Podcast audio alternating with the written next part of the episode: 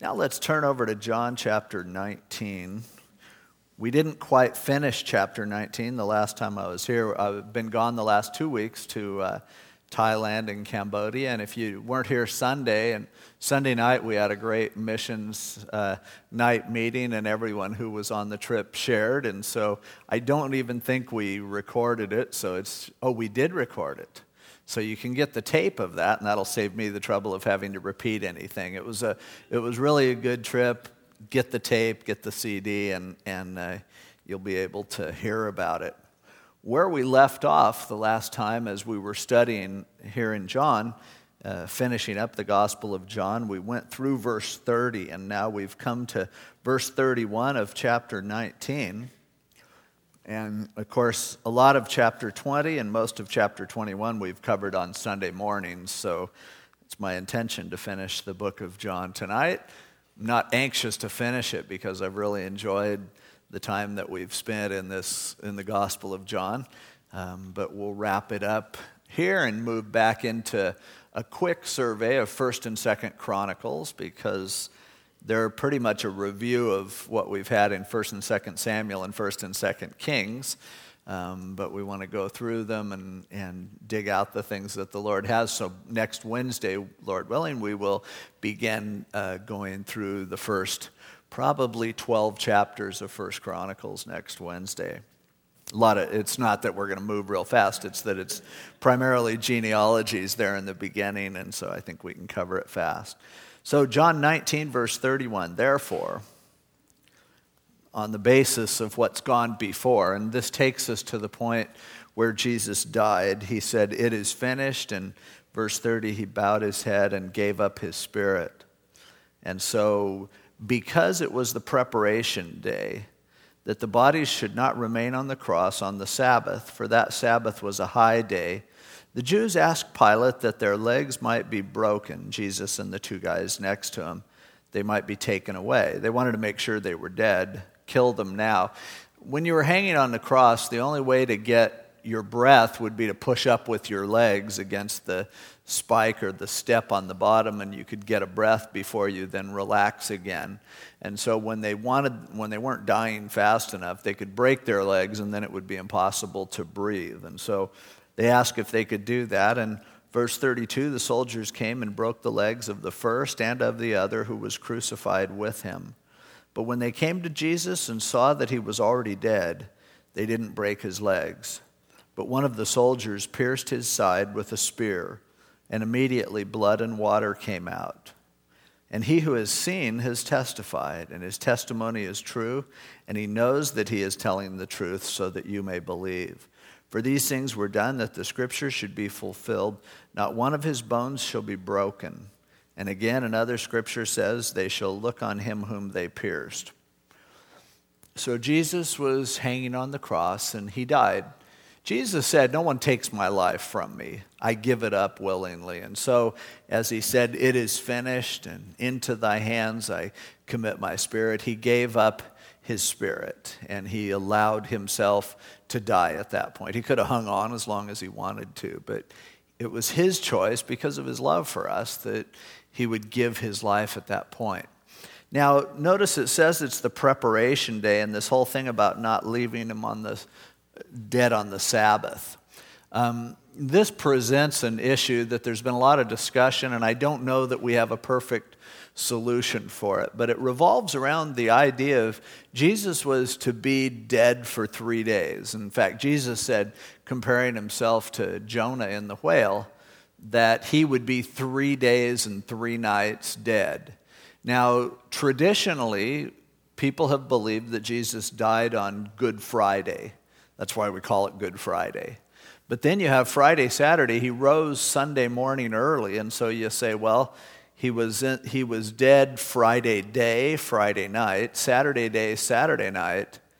Sunday morning, he rose from the dead. It seems like there's a night missing from three days and three nights. And there are a few different possible explanations. The, the Jews, when they would count their days and nights, they would count any part of a day or any part of a night as a full day, and that may be the simple solution. But the, there's a clue here in John that would suggest something else, and that is that it, since it says that the Sabbath was a high day, there in verse 31, the normal Sabbath was the seventh day, Saturday. But the Jews had other Sabbath days as well that would coincide with various feasts. We know this was the beginning of the Passover, and the preparation day was the day before they would begin the week long celebration of, of the Feast of Weeks.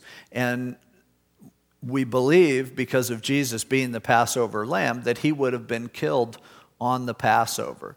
It's, it's impossible to trace back and verify for sure which day the Passover fell on that day. But if the Passover fell on a Sabbath, that would make it a special Sabbath, certainly, and might qualify for this high Sabbath designation.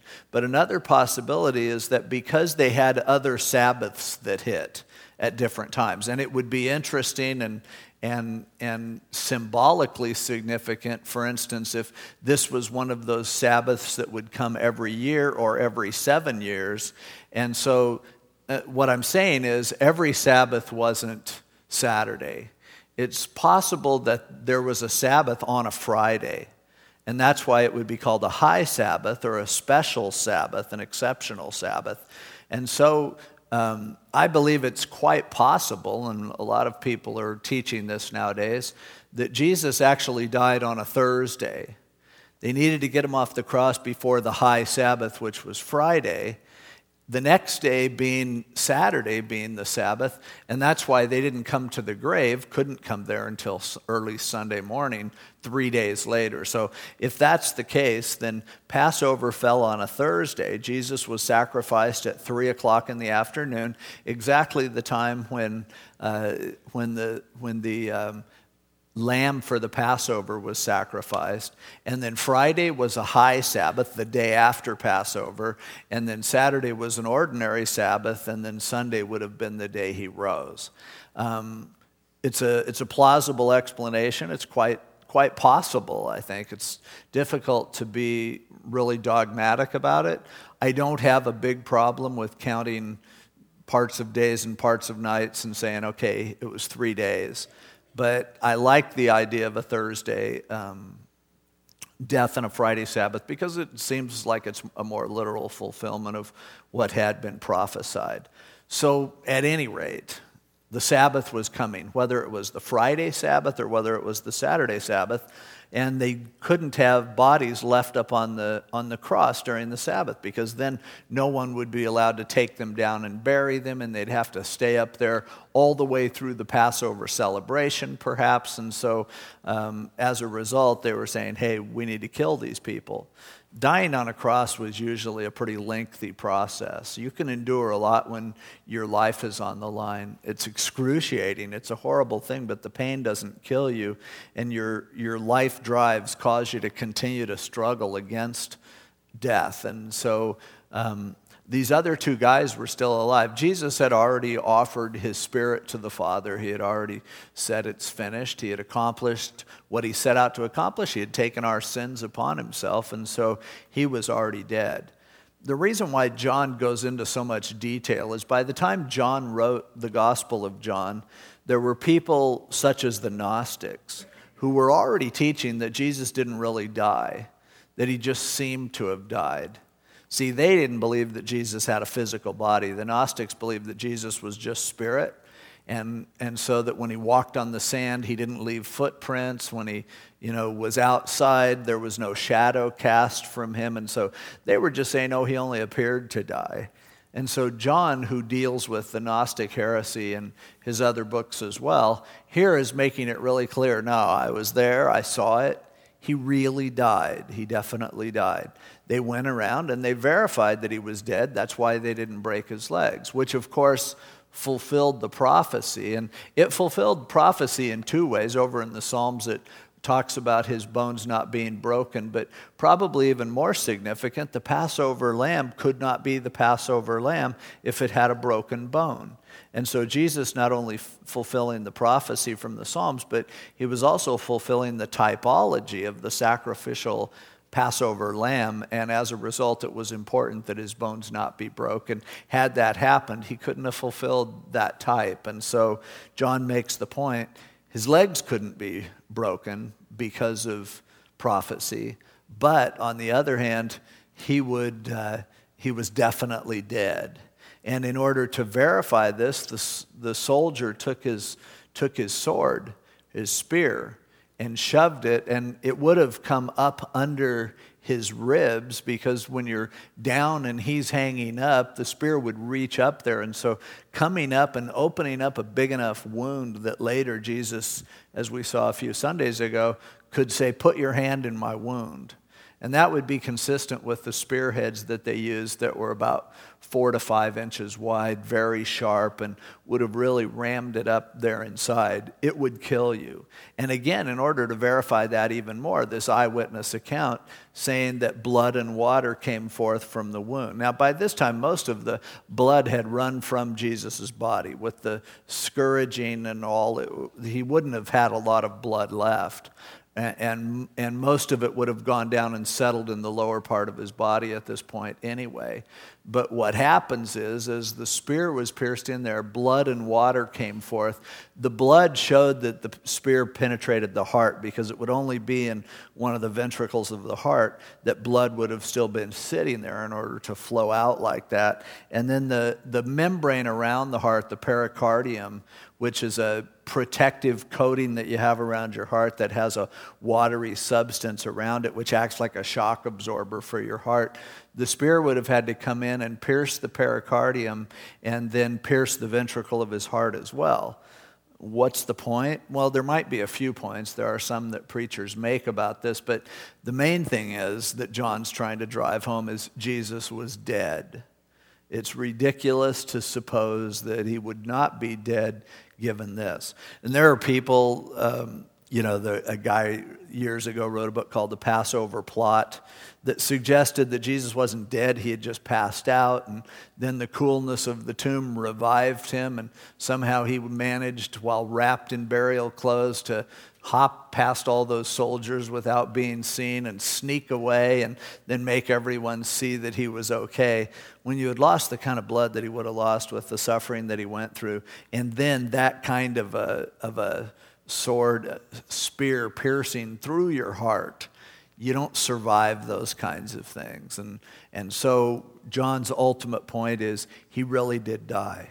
Because John, as he's writing his book, wants us to realize that Jesus died for us, that he paid the penalty for our sins. And so, after years had passed by and heresies were starting to pop up, here's John again as an eyewitness saying, No, I saw it. Now, there are also people who see that Jesus actually died of a broken heart, believing that perhaps the heart had already been ruptured and mixed with the fluid around that membrane of his heart, pericardium, and, and, and, and, that's possible, but I think a spear would do that to you as well. It seemed like the water and blood were distinct as they were coming out, and, and, uh, and it probably wouldn't have necessarily come out in a supernatural sort of way like a, on the Passion of the Christ where it looks like they turned on a sprinkler. He's just making the point that it leaked out that way. But the other thing that some people see in this, and, and you get some support for it when you read in what John said in 1 John chapter 5 about Jesus and the whole idea of blood and water, being born of blood and water, saving with blood and water. Um, in that case, people generally talk about the water as referring to his physical birth and the blood referring to his death, his sacrifice on the cross. There are other people who see the significance in this as water being the initiatory rite into, into the body of Christ through baptism, and then the blood being a reference to his identification with his death in communion. And so some people see in blood and water baptism and communion. Some people would see in the water his humanity and in the blood his atonement for our sins. And you can, you can go crazy with all of it. I, uh, all of those things may be valid, but the real point that John was trying to make is that Jesus died. He was really dead. And and so again, he says, He who has seen, verse 35, has testified. and his testimony is true, and he knows that he's telling the truth so that you may believe. So basically, he's saying, I saw it, I experienced it, I'm telling you, he's dead. He died for sure. This wasn't something that was fake. I was there. And later on, he demonstrates how Jesus' body was dealt with, with uh, as, as Joseph of Arimathea and Nicodemus were uh, setting the embalming stuff there and everything. And he's just going, Believe me, you can be assured he was dead. I have a friend who was a real good friend of Elvis's. There's still a lot of question as to whether Elvis is really dead or not. And I, but so my friend, I asked him, I, I said, he was like Elvis is one of his best friends. And I said, Is Elvis really dead? And he said, You know, I was in a room with his body for two hours alone. He's dead. he is dead, you know. And, and, this is the same kind of thing that John is saying, really. Now, believe me, he's dead. There were people that witnessed his death. There's no way he could have got by this, no way this could have escaped him. These wounds were, were definitely fatal. And so then he goes on and says in verse 36 For these things were done that the scripture should be fulfilled. A, not one of his bones shall be broken, and B, they shall look on him whom they have pierced, which was uh, a prophecy from Zechariah chapter 12. And again, when the prophecies were all talking about him being crucified, normally someone's not pierced when they're crucified. You don't need to. You hang them on a cross until they die. If they need to die, you break their legs. That was the way the Romans did it. Now, it's, it's remarkable in that, first of all, for the Jews to prophesy that the Messiah would be crucified, that was pretty radical because Jews didn't crucify anyone. It was only the Romans who, for the most part, who performed crucifixion. So here is this fulfillment of prophecy that John is driving home crucified, yet no bones broken. And at the same time, even more amazingly, this notice of the fact that they would look and see the one who was pierced. And people wouldn't be pierced if they were crucified. That was a, an unusual situation. But again, God prophesies it very succinctly so that we can know that He knows what He's doing. And so, verse 38 after this, Joseph of Arimathea, being a disciple of Jesus, but secretly for fear of the Jews, asked Pilate that he might take away the body of Jesus. And Pilate gave him permission, so he came and took the body of Jesus. now, by looking at the other um, Gospels, the accounts of Joseph of Arimathea, a few things that John doesn't mention. One of them is that Joseph was very rich. Another thing is that he was a member of the Sanhedrin. He was a member of the Jewish ruling class that ultimately had condemned Jesus. But he was a disciple of Jesus, but it was secretly. So here he was certainly not condoning what they were doing in killing Jesus, but at the same time, not having the courage to stand up and put a stop to it. And yet now he does a pretty brave thing. And, and over in Mark, it shows that he did it boldly, it says. He went and he said, I want his body. And so somehow the death of Jesus touched him in a way that though he had believed in Jesus and trusted in him, yet he got an increased amount of courage when Jesus actually died. Quite often, you see in a, in a crucial situation, God giving boldness to someone who didn't have it otherwise. And, and sometimes in the most extreme situations, and you can call it adrenaline, you can call it whatever you want, but in this case, he was willing to stand up in you know the knowledge of the guys who were the source of his power and probably the source of his wealth and say i want that body I want to go bury it. I, I want to treat him with some dignity. And so Pilate said, Fine. And, and then Nicodemus pops up. You remember Nicodemus from chapter 3 of John's Gospel, a Pharisee, another one of the classes of people who were, who were um, plotting to kill Jesus. And a Pharisee who John points out was the one who at first came to Jesus by night. Again, it hints that Nicodemus coming by night was um, he was afraid of what people would think. And yet now he's stepping up. And now he's saying, and acknowledging really that something horrible has happened and wanting to try to right it. And so he brought a mixture of myrrh and aloes, about 100 pounds. Myrrh and aloes were used as an embalming source in a primitive sort of way. The Jews didn't embalm in a sophisticated way as the um, Egyptians did, for instance. Uh, the Egyptians developed embalming to a degree that's really superior to the embalming that we do today, such that um, they'll open up an Egyptian sarcophagus and find a body that's so well preserved, it's amazing.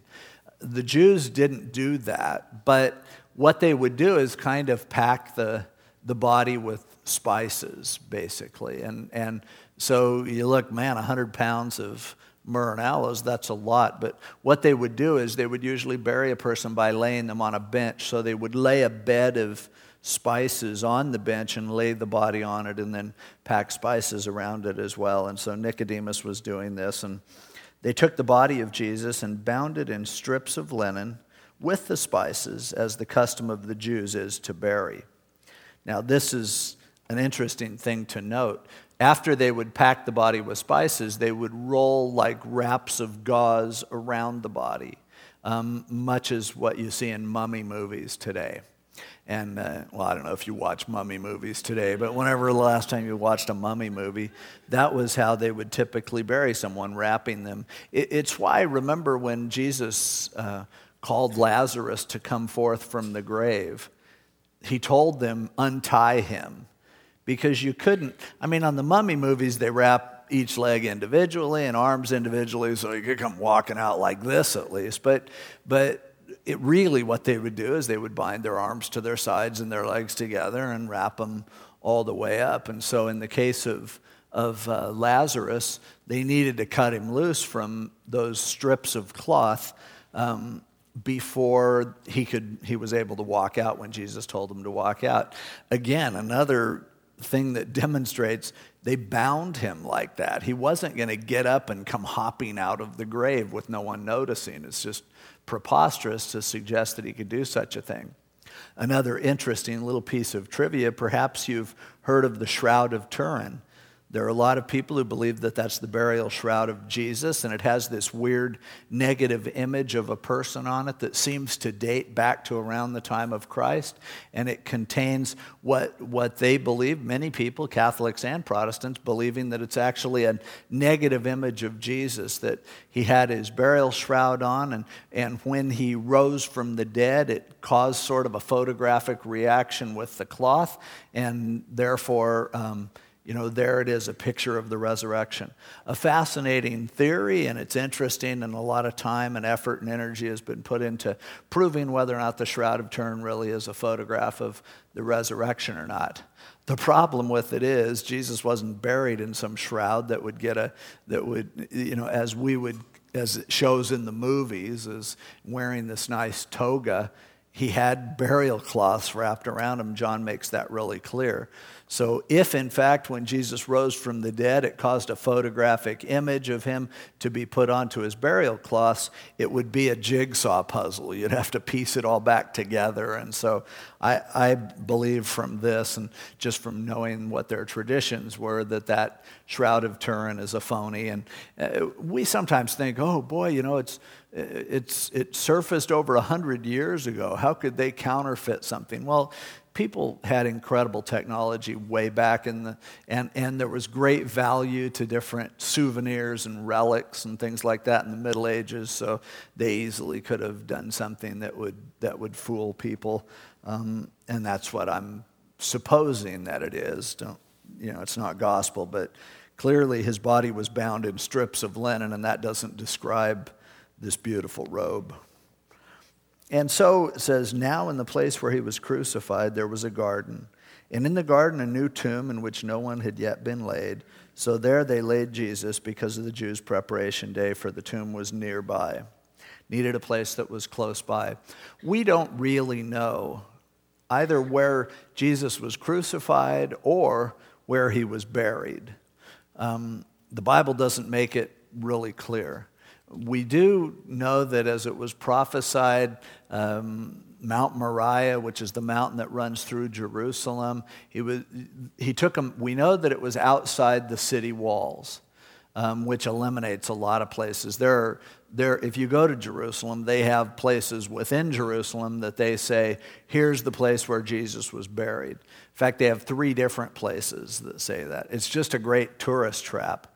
It, it, the, I believe that the place that, that we tend to point out is good, as good a candidate as any. Um, it's, a, it's a place that just outside the, the west side of Jerusalem, and there's a cliff, and up on top of the cliff there's a hill, and there's a garden that surrounds that hill, and there's a tomb with a stone that rolls back and forth that's in that garden. Um, it's, if you look at Jerusalem from a distance, you see that the mountain that starts in the valley of Kidron, in the Kidron Valley, and moves up through the city to the Temple Mount, and then you look at, at this area that now they uh, call uh, Calvary in the garden and, uh, and the garden tomb it's the highest point of that whole area of Jerusalem. And so it's logical that that would be a place where they would go, heading out the gate of the city and burying him up there. It, also, if you look at the cliff, it looks eerily like a skull. And we know that the place where he was buried, Golgotha, was called the place of the skull. Today, that hill is deteriorating. There's a bus station right below it, and it's kind of wearing away. But if you go up there, they have a place where they say that Jesus was crucified. There's a nice little uh, garden there with a place where you can go and have church services and communion and things like that. And there is a tomb there. And when you go to Jerusalem and they give you the lectures, uh, they often will say, if it's a Christian lecture, they'll often say, This tomb has a lot in common with the tomb where Jesus died. We don't know if this is the specific tomb where Jesus was buried or not, but this tomb and the tomb that Jesus was buried in have one thing in common. They're both empty. And that's really the important point. That's really what matters is that Jesus died, he was buried, he rose from the dead. But if you ever have a chance to go to Israel and you can see that site, it's pretty convincing. By the way, there are a lot of people who believe that where Abraham sacrificed Isaac was not the place where the Temple Mount is today, not the place where the, the Dome of the Rock is, but actually that Abraham would have gone to sacrifice Isaac on this same location. If it was in the mountains of Moriah, as it tells us in Genesis, and if you're going to sacrifice your son, I think you're going to walk about as far and as high as you can get. And if you stand on the walls of Jerusalem and look at the contour of the land, you could see very easily where if this one little valley wasn't there, where, where it's been eroded, that it would have ended up right up on that place where we believe there's a good chance that Jesus was crucified. And so, um, again, they took him and they buried him in this garden tomb. Nobody had been yet laid there. We know from the other Gospels that it was Joseph of Arimathea's tomb. It was built for him, it was brand new. Now, it wasn't that unusual for them to reuse tombs because they were a whole room and you would just take the body and shove it in a, on a shelf. But in this case, the scripture tells us that it was. Uh, you know, Joseph's tomb, and obviously Joseph of Arimathea was still alive, and so he allowed it to be used.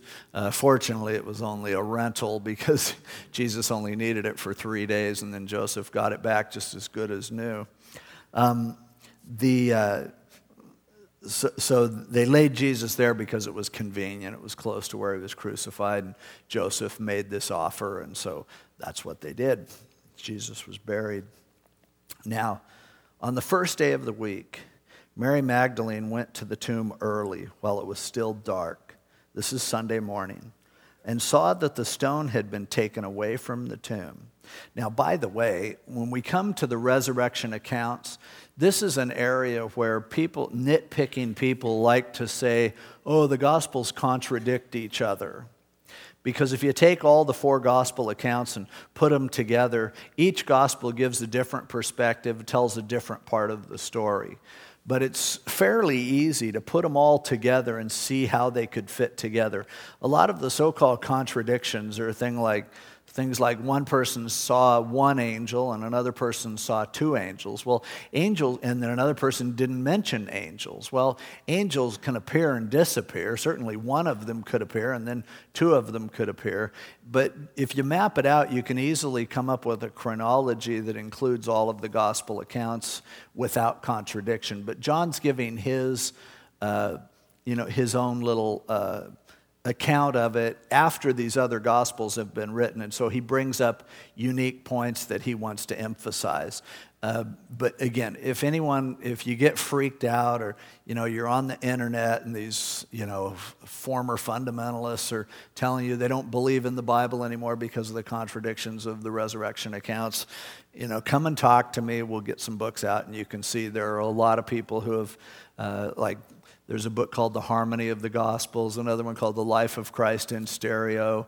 Um, the little Halley's uh, Bible handbook has the harmony, harmony of it. A lot of people have done that. So it's very easy to put it all together and make it into one story, but I, I don't think it's important enough to bring all the Gospels in here. We're just looking at what, what John is talking about. So Mary Magdalene went to the tomb. It was still dark. She saw that the stone had been taken away from the tomb. And so she ran and came to Peter and to the other disciple whom Jesus loved, that's John, and said to them, They have taken away the Lord out of the tomb, and we do not know where they have laid him. At this point, she didn't suspect resurrection. Again, Jesus had talked about his resurrection, but they seemed to not get it. They seemed to not fathom it really at that point. And so she's just thinking somebody took the body. Peter, therefore, went out, the other disciple, and they were going to the tomb, so they both ran together. And the other disciple outran Peter and came to the tomb first. I like that. John's not, he doesn't ever name himself, but he does happen to mention that he was faster than Peter. Peter was always out there at front. John's going, Yep, we both ran to the tomb, and uh, one of us was faster than Peter. Got there, stooped down, looked in, and saw the linen cloths lying there yet he did not go in. Then Simon Peter came, following him, and he had to one up him, and so he went into the tomb, and he saw the linen cloths lying there, and the handkerchief that had been around his head, not lying with the linen cloths, but folded together in a place by itself. I like that. These cloths that had bound Jesus, that were wrapped around him, and then a little thing around his head, a handkerchief around his head, Picture this Jesus rose from the dead. Now, I suppose it's possible that the angels who were there did room service and neatened it up a little bit. But most likely, I see Jesus rising from the dead, and he's not like Rocky at the top of the steps. But he's like, he rises from the dead, he gets up, and he's like cleaning up. He takes off his little clothes and folds them up and puts them there in the little head thing neatly. And it's just another one of those examples of Jesus not being in a hurry, not reacting, overreacting. It's just like, I rose from the dead and I'm going to go see some people and then I'm going to go ascend into heaven, but let me just clean up first. It's also a good verse that you can use with your kids as to why it's important to clean their room before they leave. That's a freebie.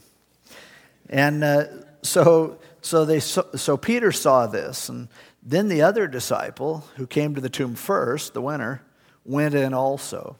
And he saw and believed. He's like, I can't believe it. If they hauled him away, they would have taken the cloths, the burial clothes. Instead, man, for as yet they did not know the scripture that he must rise again from the dead. Then the disciples went away to their own home. So they, it still hadn't sunk in, and yet they're going, I think he did it. I think he's still alive. What happened? Then Mary, who hung around longer, was there in the garden, and she was outside by the tomb weeping. And as she wept, she stooped down and looked into the tomb. And she saw two angels in white sitting, one at the head and the other at the feet, where the body of Jesus had lain. And they said to her, Woman, why are you weeping? And she said to them, Because they have taken away my Lord, and I do not know where they have laid him. Now, when she had said this, she turned around and saw Jesus standing there and didn't know that it was Jesus. So she goes in. She had been the first one there. She saw the stone was rolled away, looked in. Jesus isn't there. She runs and tells the disciples, and, and they come and they look and they see the burial clothes. And at that point, John is saying something started to click with him. But they left, and now Mary, still hanging around in the area and crying, goes into the into the tomb, and this time she sees two angels sitting at the head and the foot of where Jesus would have been lying. And, and so she asks them what's going on. You know, they said, Why are you crying? And she said, They've taken away my Lord. She turned around and saw Jesus, but she didn't know it was Jesus. Now, it's kind of interesting, and you'll see this throughout the resurrection accounts of Jesus, that for some reason, people didn't recognize him. In, in uh, for instance, in the passage that we looked at Sunday in chapter 21, the, Jesus was on the shore cooking breakfast, and the disciples were out there fishing, hadn't caught anything. And Jesus said, Hey, you guys catch anything? And my little children, and, and they said, No. And he said, Throw the net on the right side of the boat. They did. They caught all these 153 fish. And, and it was like, Wow. And at that point, John said, It is the Lord. Now, why they didn't recognize him before, I don't know. But also, when he showed up, as we saw several weeks ago, as he showed up in the upper room, they thought he was a ghost. They weren't sure who he was until he showed them the holes in his hands and in his side then they realized who he was.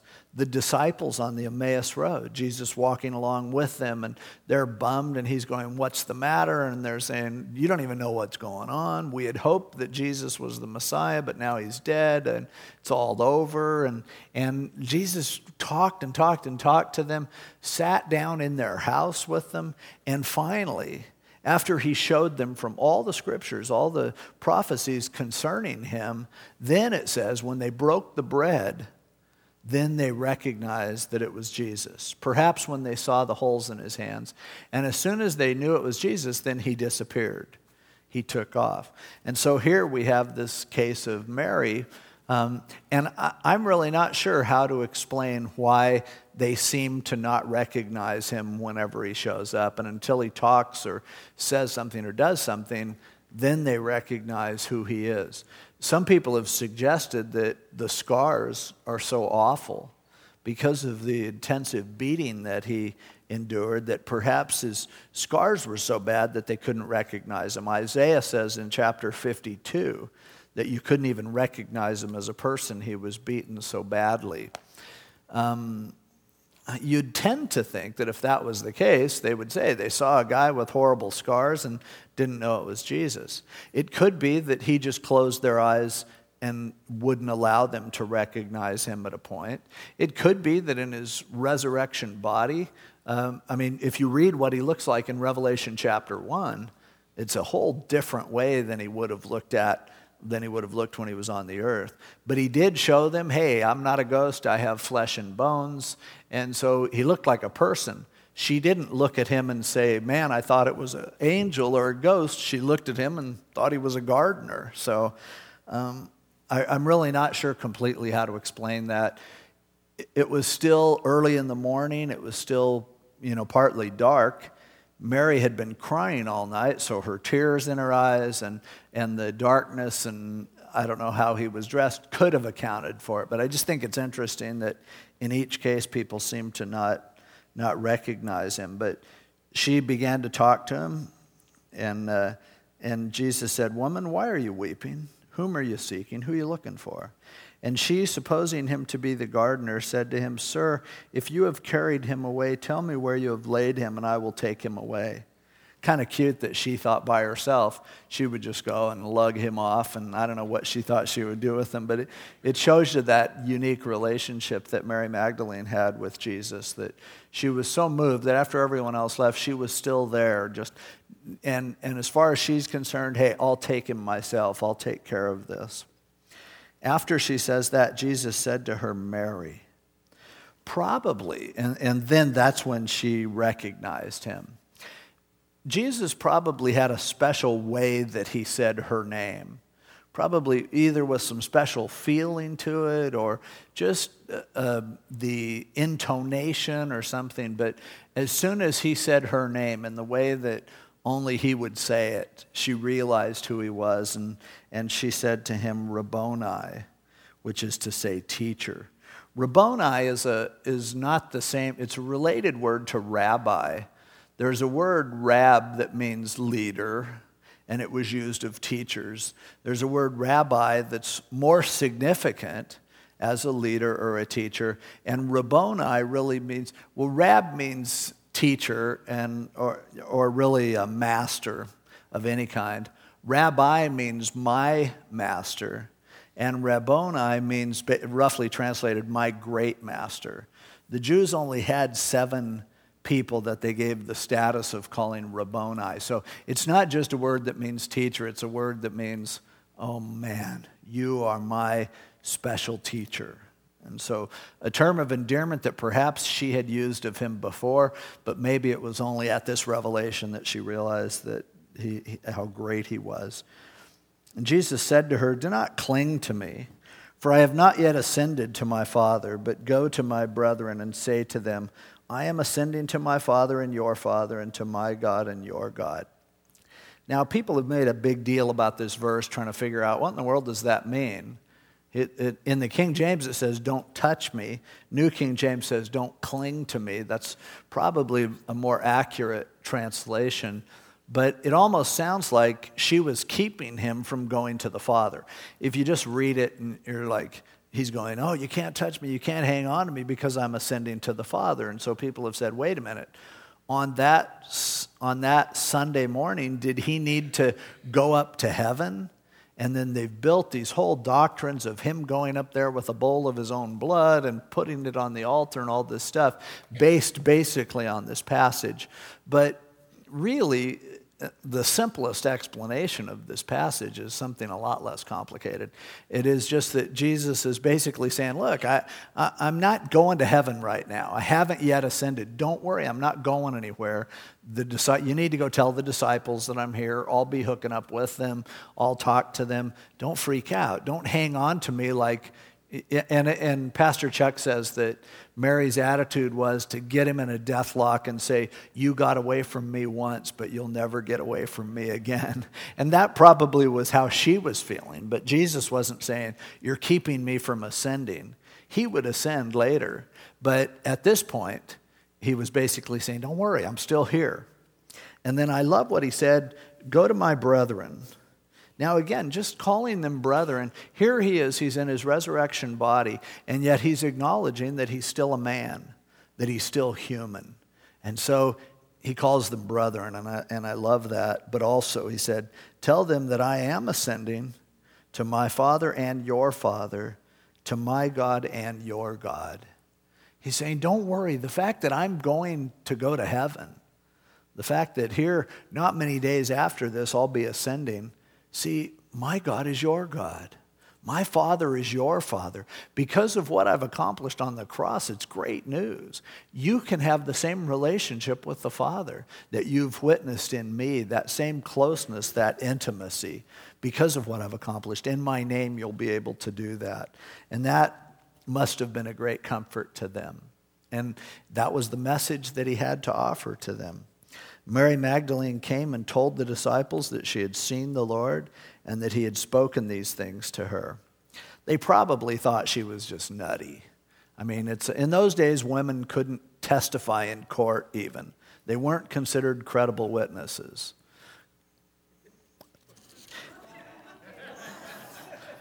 Yeah, I just blanked out for a second. Sorry. Uh, no, but that was their attitude. So, so Mary comes and and they're like, yeah, right. So we see the passage that we covered several Sundays ago, and you can get the CD of that Sunday morning if you want this account in the upper room where Jesus shows up and says, Peace be with you. And he showed them his hands and his side. Again, peace to you. As the Father sent me, I also send you. This commission from Jesus to the disciples. And then, of course, Thomas not being there And oh, by the way, I should mention, I did on a Sunday morning, but Jesus goes on to say, receive the Holy Spirit as he breathed on them. And I believe that's when they were saved. That's when the Holy Spirit indwelt them.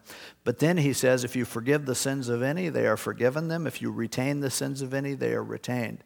He's sending them in the way that the Father has sent him. And then telling them that you have the ministry of forgiveness or the lack of such. Now, he isn't giving them some mystical power whereby they can forgive sins. But all he's saying is, I'm giving you the same message that I brought that people's sins can be forgiven. That if you tell them, hey, if you confess, you can give them the good news that they can be forgiven. And, and at the same time, you need to give them the warning that if they don't enter into a relationship with me, then they're going to die in their sins. And so, really, he's just handing them a message to share. Of course, this whole story that I spent a whole Sunday on, Thomas coming and saying, I'm not going to believe until I see the print of the nails and put my finger into the print of the nails and put my hand into his side. I'm not going to believe. And then Jesus came and said, Go ahead. And again, as I mentioned on that Sunday, we pick on Thomas and we act like this was a horrible thing, but asking legitimate questions and asking for evidence God never minds that at all. He loves it when people check out what he has to say to see if it's real. He doesn't want us to just go, don't ask any questions. He's not the kind of parent that just says, you don't question your father or your mother. It's because I say so, that's why. But he's like, hey, if you have these questions, I have the answers. Go ahead, check it out. But then he goes on to say, there's a better way, and that is believing what you don't see the life of faith, the walk of faith, whereby you can put your faith in Him even when you haven't seen Him. That's a bigger blessing. And truly, walking by faith for Thomas would certainly be that, as we mentioned that Sunday as we looked at Thomas. He would end up giving his life, he would end up being a martyr over in India as a missionary. And at that point, he wasn't seeing, he was still believing, and he would experience what we all experience when we walk in faith that there's a greater blessing to believing him when you can't see him than even for those people who believed what they could see.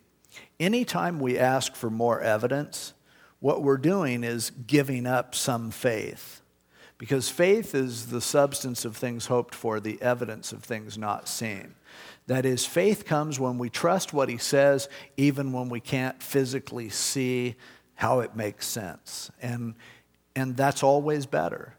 Now, there are times when God knows you need to see some evidence, and He'll give that to you. But for many of us, we found that when we were new Christians, boy, it would just, things fell into line. Every time we'd pray, we'd see an immediate answer.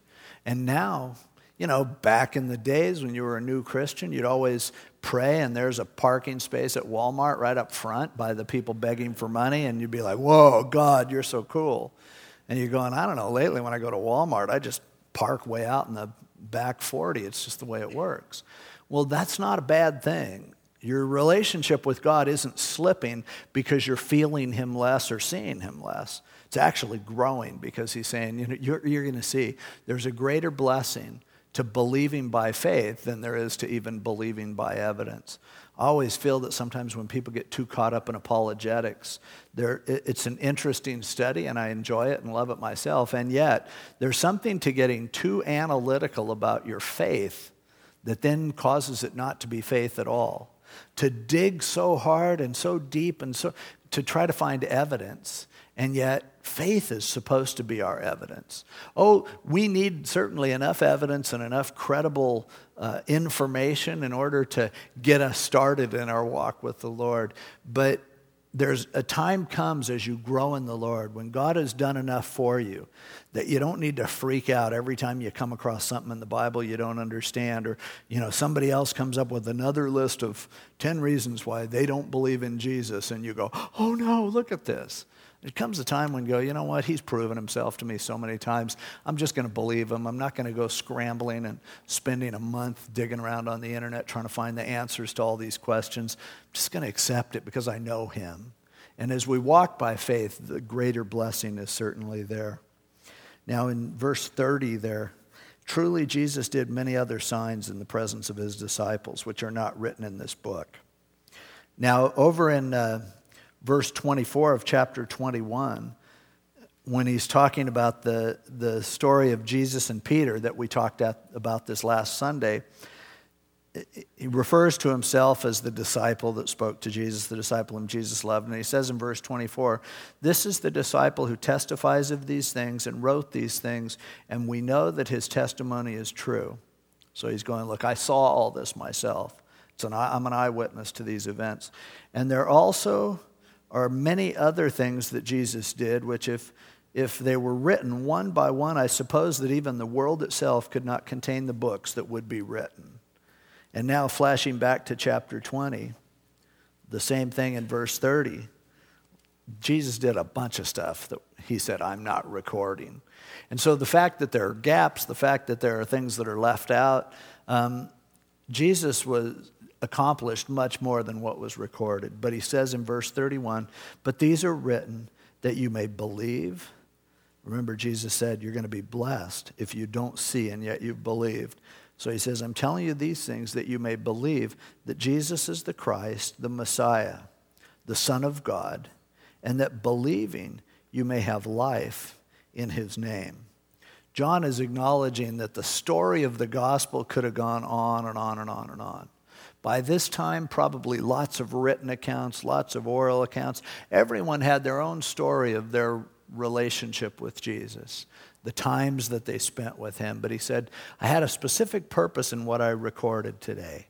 And that purpose is that you'd know that Jesus is the Messiah, that he's the Son of God, that he's man, that he's God, that he came God in the flesh to die for you and to rise from the dead. And practically, as you believe in him, as you place your faith in him, that you would have life in his name. The Bible doesn't tell the story of Jesus to convince you of anything. The Bible isn't here as a way for us to gain an insight into the universe. The Bible's not here as, a, as, a, as many people often say, as a rule book for life, as an instruction manual for how to live. And all. It provides benefits in those areas, but ultimately, the Bible has one reason. Every book, all 66 books of the Bible, have one reason for being written so you would know who Jesus is, and so that out of that knowledge, out of that relationship, you'd discover life in His name, a life in harmony with Him, a life following after Him, a life that, as, Jesus, as we saw earlier in, in John, as Jesus said, I came that you'd have life and that you'd have it more abundantly.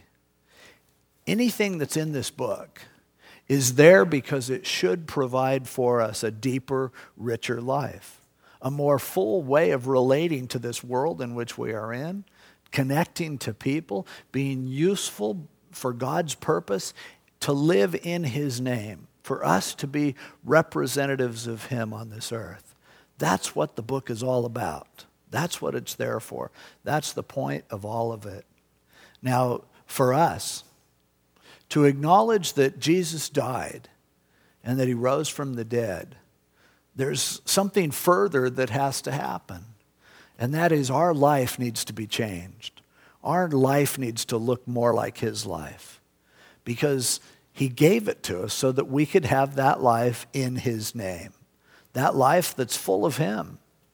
Now, if we live our lives just seeking our own pleasure, if we live our life following our own agenda, or if we decide to live our lives by doing what everyone else tells us to do, we let other people set the agenda for us, then we aren't having the kind of life that He designs for us to have. Our lives should be enviable. Our lives should be full of enthusiasm. You know, the word enthusiasm is, it comes from the Greek word in God or God within.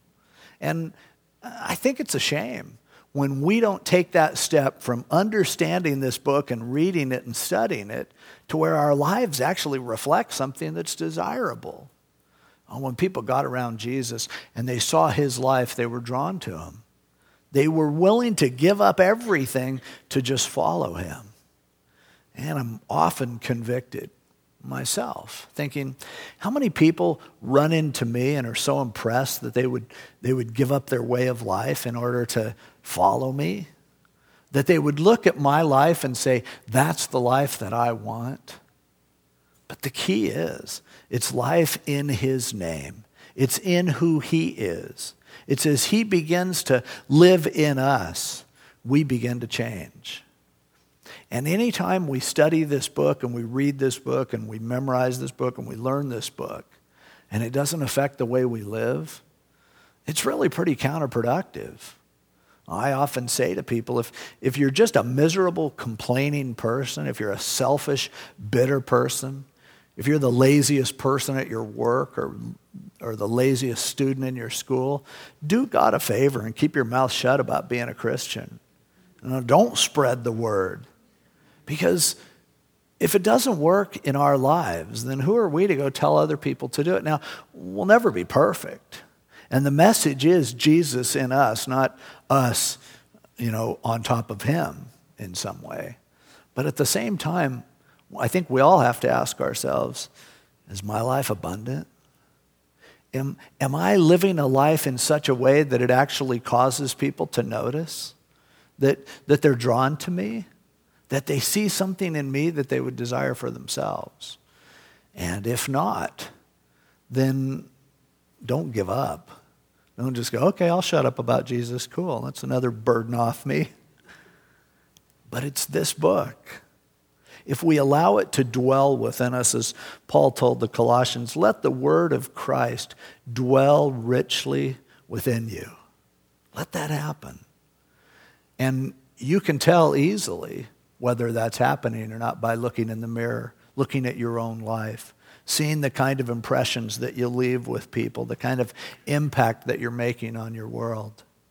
And if you see the life of Christ, if you see that life that's abundant, then you're realizing the Bible is accomplishing its purpose. If not, it's a question of asking the Holy Spirit to help this book become alive in, in our lives more and more. We need to receive more from Him. Life in His name means that His life is filling us. It's really what communion is about ultimately. The elements of His body and blood. He says, Do this in remembrance of me. Take this and eat it in remembrance of me. This is my body. This is my blood. What's He saying? Right before all of these events that led to His death, He's saying, you need me to be in you. Because if you discover life in my name, then you're going to have the best life you could possibly have. You will be truly blessed by that walk of faith, by that walk that's been touched by the living Jesus. The one who died for you, he really died, but the one who rose for you and who promised to give you life. And his word can provide that by his spirit. And communion is a physical way of us literally taking that into us.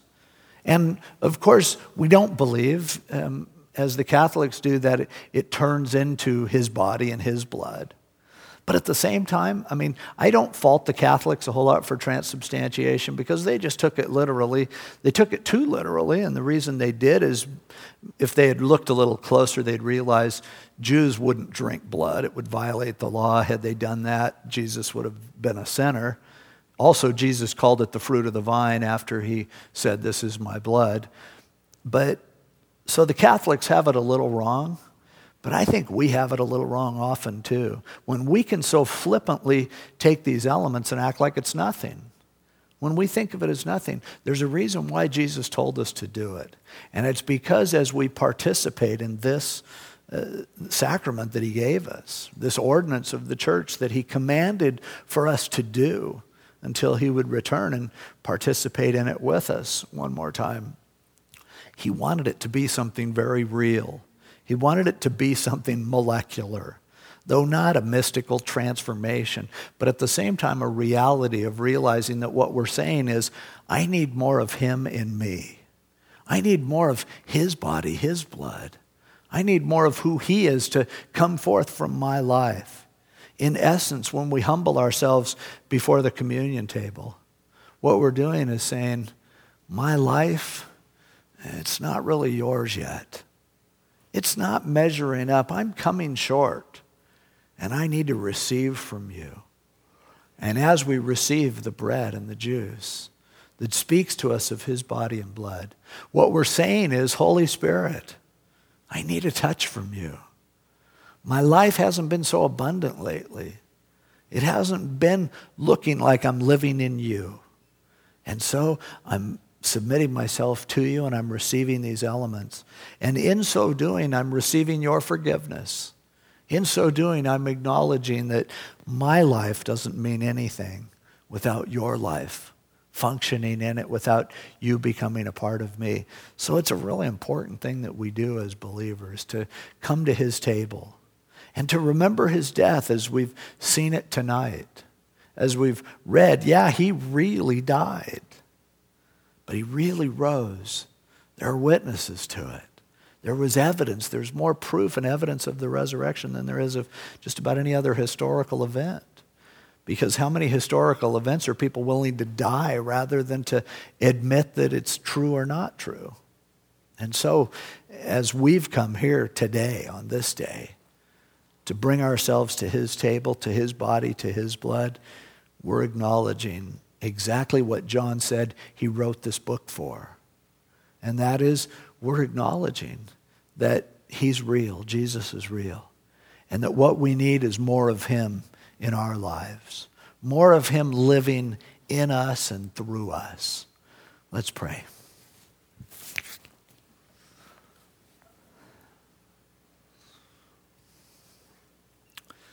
Lord, we look at our lives, we realize that most days we come pretty short of that life that you talk about. Most days we pretty much live on our own, by the seat of our pants, winging it. But Lord, we desire that life of the Spirit. We desire to, to know that work of your Spirit in our lives, whereby in the middle of turmoil we experience peace whereby when people encounter us, they're amazed at our love and our joy, our peace, our patience. That these are the things that ooze out of us that if someone would meet us for the first time, that's what impresses them. And Lord, that life, we can't do it on our own. And God, we just pray that as we participate in this ceremony that was so special to you, that you instituted it with your disciples and that you commanded that it would be observed. And throughout the history of the church, it's a time that's been so special, the most special time for your people. Lord, make it special for us tonight as we come to your table. We enjoy this fellowship with you, and you, in a way that only you can do, begin to live your life more fully and more completely in us. And we pray this in Jesus' name. Amen.